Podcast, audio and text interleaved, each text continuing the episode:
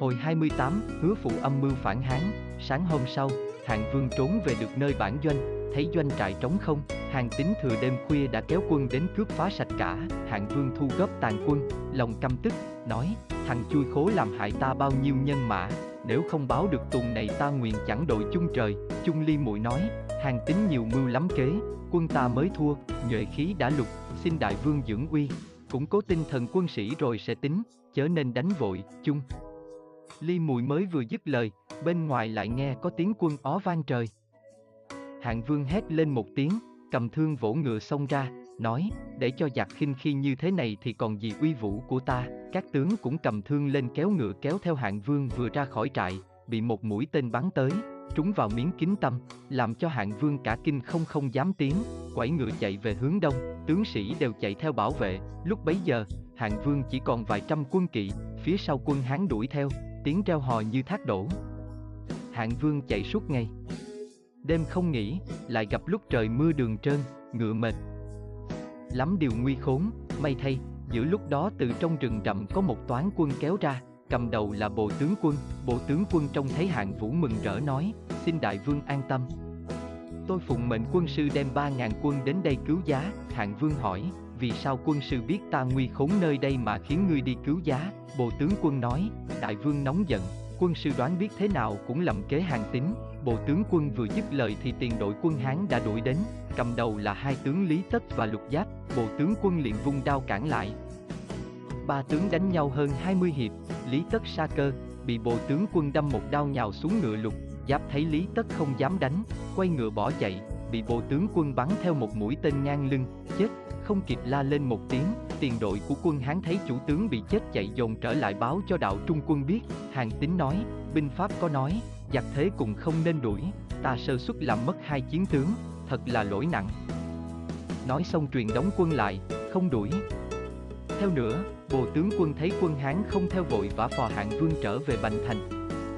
Hạng Vương ngẩng mặt lên trời than: từ khi ta kéo cờ khởi nghĩa đến nay, đánh dư trăm trận, nhưng chưa hề bị thua nhục nhã như vậy. Phạm Tăng được tin Hạng Vũ hồi Loan, vội vã mở cửa thành đón tiếp, kiểm điểm tàn quân hao mất hai mươi vạn. Hạng Vương nói: ta không nghe quân sư nên đến nỗi này, nay phải làm thế nào để trả thù, kẻo nhục nhã quá. Phạm Tăng nói: tôi nghe Ngụy Báo từ khi lui về Bình Dương, suốt ngày buồn bã, lo sợ Hán Vương hỏi đến tội bại binh ở Truy Thủy.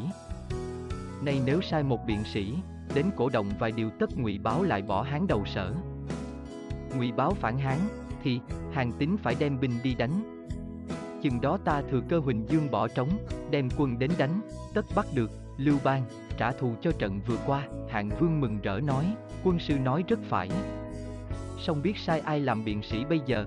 Quan thượng thư Hạng Bá đến gần Tâu: tôi có nghe một người thầy tên Hứa Phụ hiện ở Bình Dương rất thân với Ngụy Vương. Ngụy Vương có việc gì đều hỏi đến Hứa Phụ rồi mới thi hành. Vậy tôi xin viết một bức thư bảo Hứa Phụ làm việc ấy tất thành công. Phạm Tăng nói: thế thì còn gì hơn, xin quan thượng thư làm ngay kẻo trễ. Hạng Bá liền viết một phong thư sai tên Tiểu Tốt giả người lái buôn, lần đến Bình Dương tìm Hứa Phụ. Hứa Phụ ở Bình Dương lâu nay có tiếng, nên hỏi đến, ai cũng biết. Tên Tiểu Tốt đến Tư Gia, nhờ bọn gia đình vào báo có thư cố nhân đưa đến. Hứa Phụ đòi vào, mở thư ra đọc mới biết Hạng Bá nhờ mình xuống Ngụy Vương phản Hán đầu sở. Hứa Phụ nghĩ thầm, Hán Vương thế đang mạnh, Hạng Bá lại là chỗ bạn cũ, nay đã có lời ủy thác chẳng lẽ ta bỏ qua. Nghĩ rồi vào ý kiến Ngụy Báo. Ngụy Báo mừng rỡ hỏi: tôi đang mong ông đến để đoán một việc, nay ông lại tự nhiên đến đây, thật may mắn. Hứa Phụ nói: đại vương muốn đoán xem việc chi?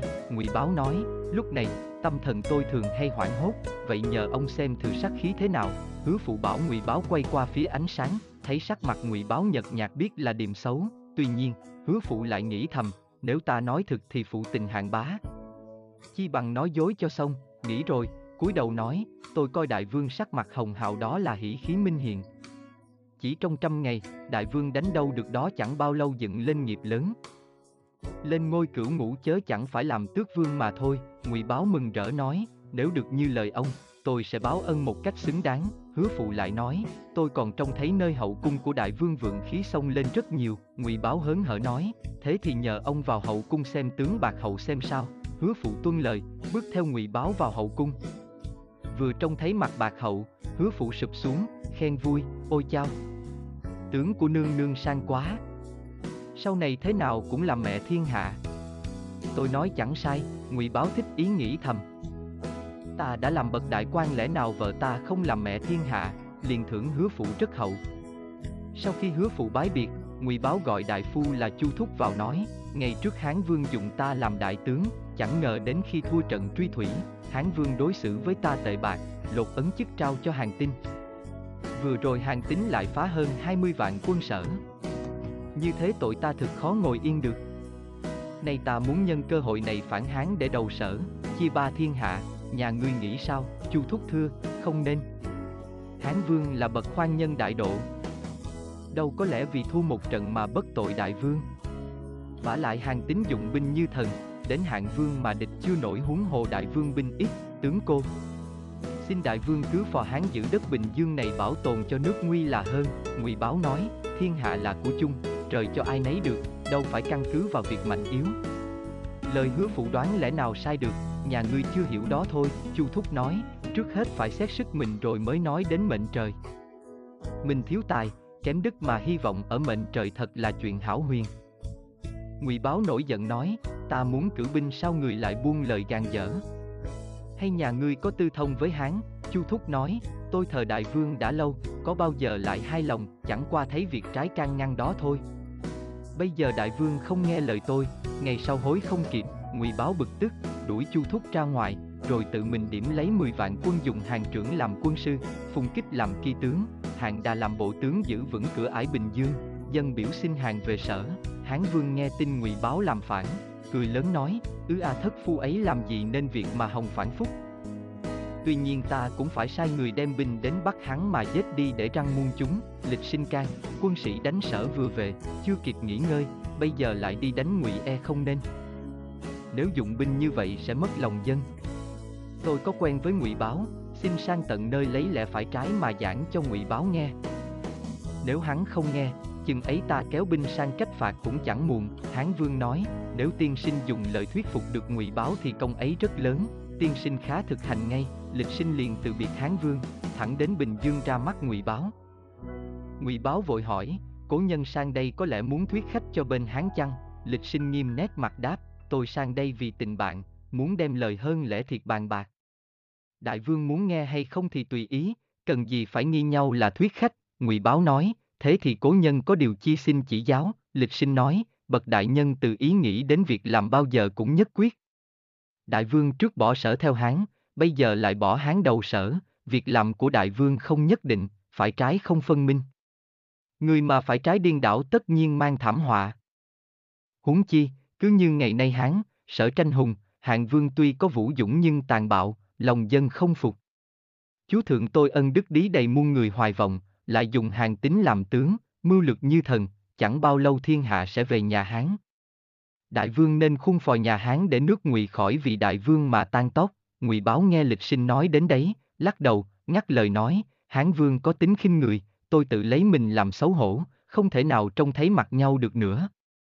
Vả lại chịu khúng núm dưới chân người mãi sao?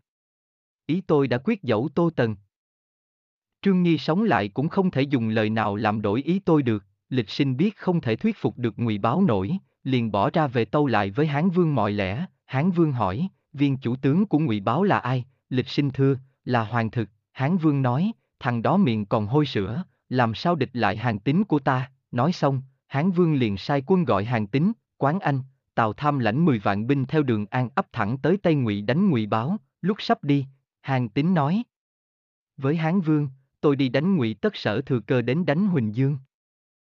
Trong các tướng ở nhà, Vương Lăng có thể giao được việc lớn, đại vương nên sai Vương Lăng chống với quân Sở. Vương Lăng trí dũng có thừa, quyết không ngại gì. Hán Vương nói, mẹ Vương Lăng bị giam ở Sở đã lâu, chắc gì Vương Lăng dám mạnh dạn đánh Sở. Hàn Tín nói, Vương Lăng ý chí sắt đá, tôi chắc không làm gì lay chuyển nổi.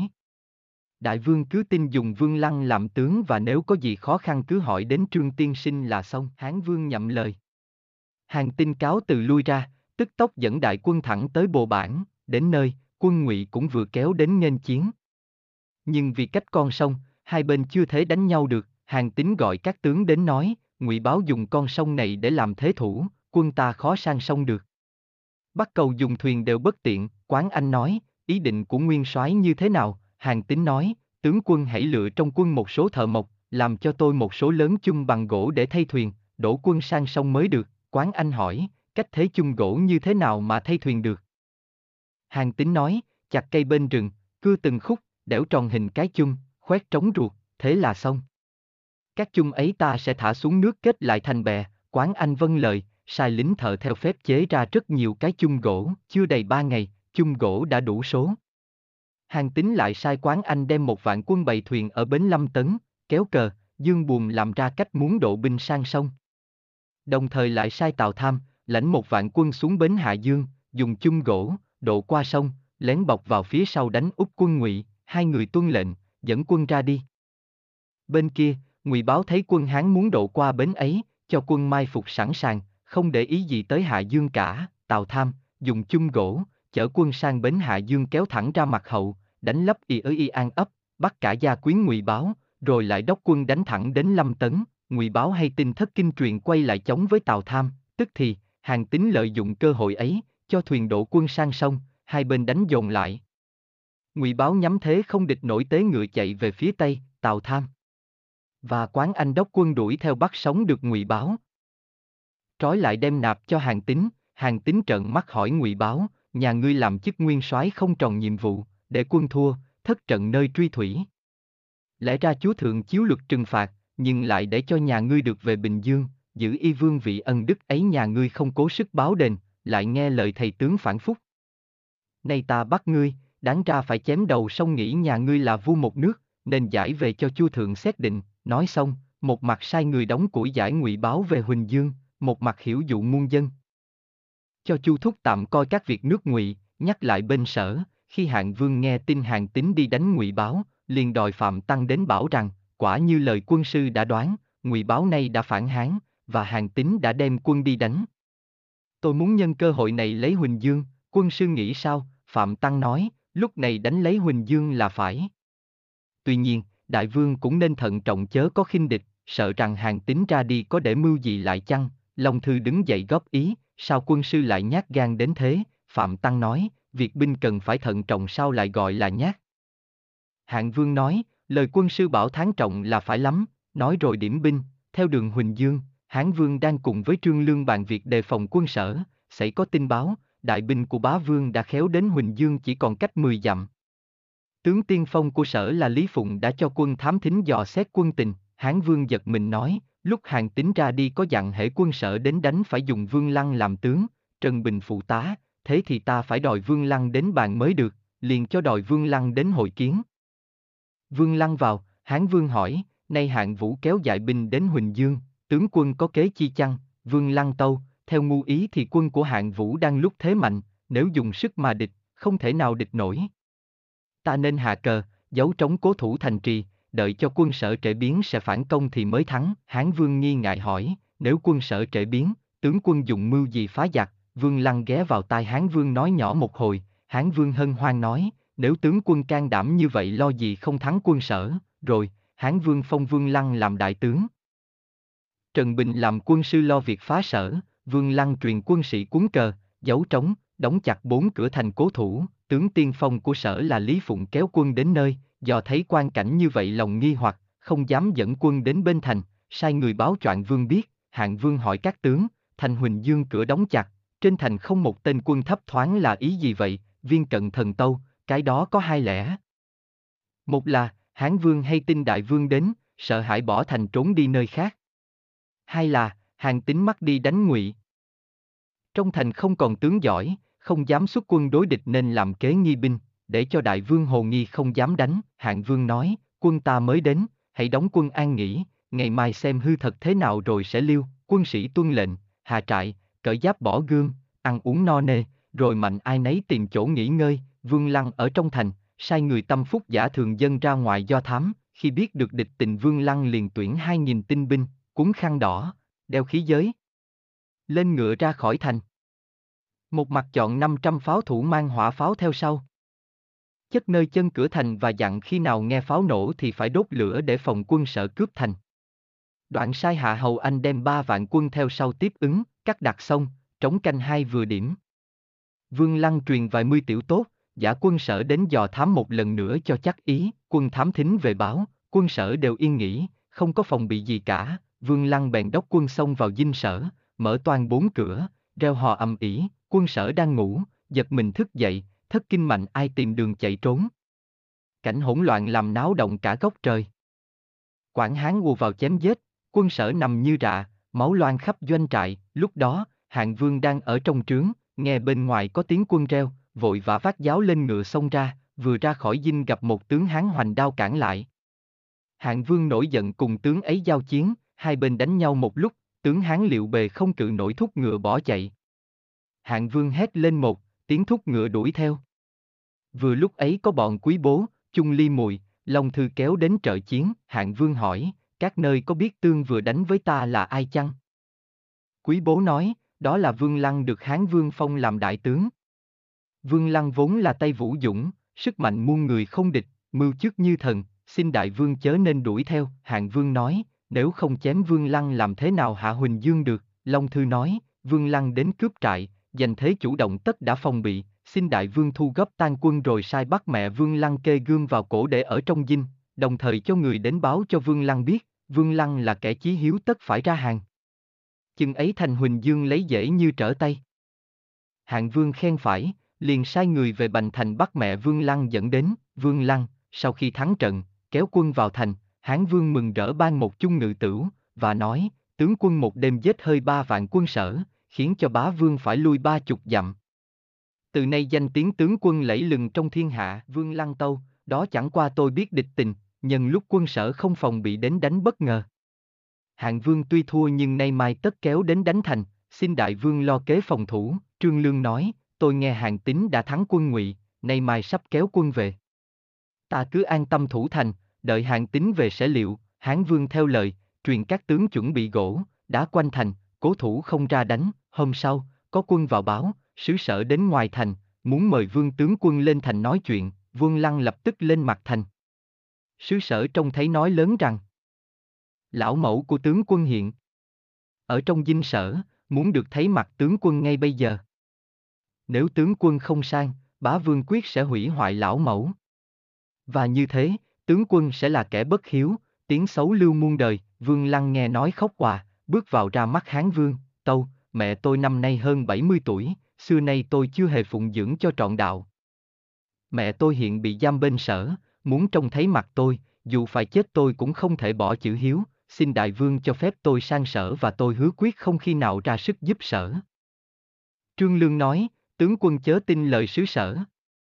Vừa rồi tướng quân giết hơn ba vạn quân sở, biết đâu đó là kế của Hạng Vương, mà lão mẫu không có nơi đó. Muốn chắc chắn, tướng quân nên cho người dò xét buộc sở phải có bức thư lão mẫu gửi sang mới tin được. Vương Lăng vừa khóc vừa nói với Hán Vương, xin đại vương cho người sang sở dò xét xem sự thế ra sao. Hán Vương lòng cũng cảm động, liền sai Thúc Tôn Thông làm sứ sang dinh sở. Thúc Tôn Thông tuân lệnh, đến xin ra mắt Hạng Vương. Hạng Vương đòi vào, nói, Vương Lăng là người Bái Quận mà nỡ không về với ta, lại theo giúp Lưu Bang. Nay ta đã bắt mẹ hắn giam ở đây, nếu hắn mau mau về hàng, thì mẹ con sẽ gặp mặt, bằng không, ta chém ngay mẹ hắn, để cho hắn mang tiếng bất hiếu với thiên hạ muôn đời. Thúc Tôn Thông xin ra thăm mẹ Vương Lăng. Bá Vương truyền dẫn Vương Mẫu đến, trong lúc hai người gặp nhau, bà già đáng thương có bị gươm kề cổ, nức nở khóc. Thúc Tôn Thông lòng áy náy, trơ mắt nhìn, bà ta hỏi, ông là người ở đâu? Thúc Tôn Thông đáp, tôi là sứ giả bên Hán, tên Thúc Tôn Thông. Vương Mẫu hỏi, ông đến đây có việc gì? Thúc Tôn Thông thưa, Vương tướng quân là con trai cụ, nghe cụ bị bắt ở đây ý muốn hàng sở để cho hai mẹ con được trông thấy nhau. Vì chưa biết thiệt hư lẽ nào, nên sai tôi sang đây dò xét. Nếu lòng cụ muốn thấy mặt Vương Lăng xin viết thư cho tôi đem về, tất Vương Lăng sang ngay. Vương Mẫu trợn mắt, nói, nói vậy là nghĩa lý gì? Con tôi đem thân ra phò Hán Vương, một bậc khoan nhân đại độ, thế là chính nghĩa rồi, nhờ ông vê bảo nó, hễ muốn đến chữ hiếu phải dốc lòng diệt sở lập công. Già này dẫu chết cũng an thân. Dứt lời bà ta chụp lấy thanh gươm đâm mạnh vào cổ mình. Thúc Tôn Thông thết kinh toan chạy đến đỡ tay bà ta thì bà ta đã nhào xuống đất tắt thở. Khắp tướng sĩ, ai trông thấy cũng thương xót, cảm cảnh ấy người ta có thơ khen Vương Mẫu, thương con chẳng kể tấm thân già, tình nước trọn hơn chút nghĩa nhà, nhờ mẹ, Vương Lăng nên sự nghiệp, khí thiên muốn thuở vẫn chưa nhòa, bà mẹ Vương Lăng chết rồi. Hạng Vương hay tin nổi giận nói, mẹ già ấy sao liều lĩnh dại dột thế, liền truyền quân sĩ đem bầm thay để làm hiệu lệnh trong quân. Quý bố can, mẹ Vương Lăng đã chết rồi, giàu có bầm thay cũng chẳng ích gì, chỉ nung thêm lòng căm thù của Vương Lăng. Xin bệ hạ sai quân đem thay Vương Mẫu về huyện Bái Mai tán tử tế để mua lòng Vương Lăng thì hơn. Hạng Vương khen phải, truyền lệnh khâm liệm thi thể Vương Mẫu đưa về Bái Quận chôn cất, rồi đòi Thúc Tôn Thông vào nói, ngươi về nói với Hán Vương và Vương Lăng mau mau mở cửa ra hàng, nếu không ta sẽ đem quân đến phá Huỳnh Dương như bình địa.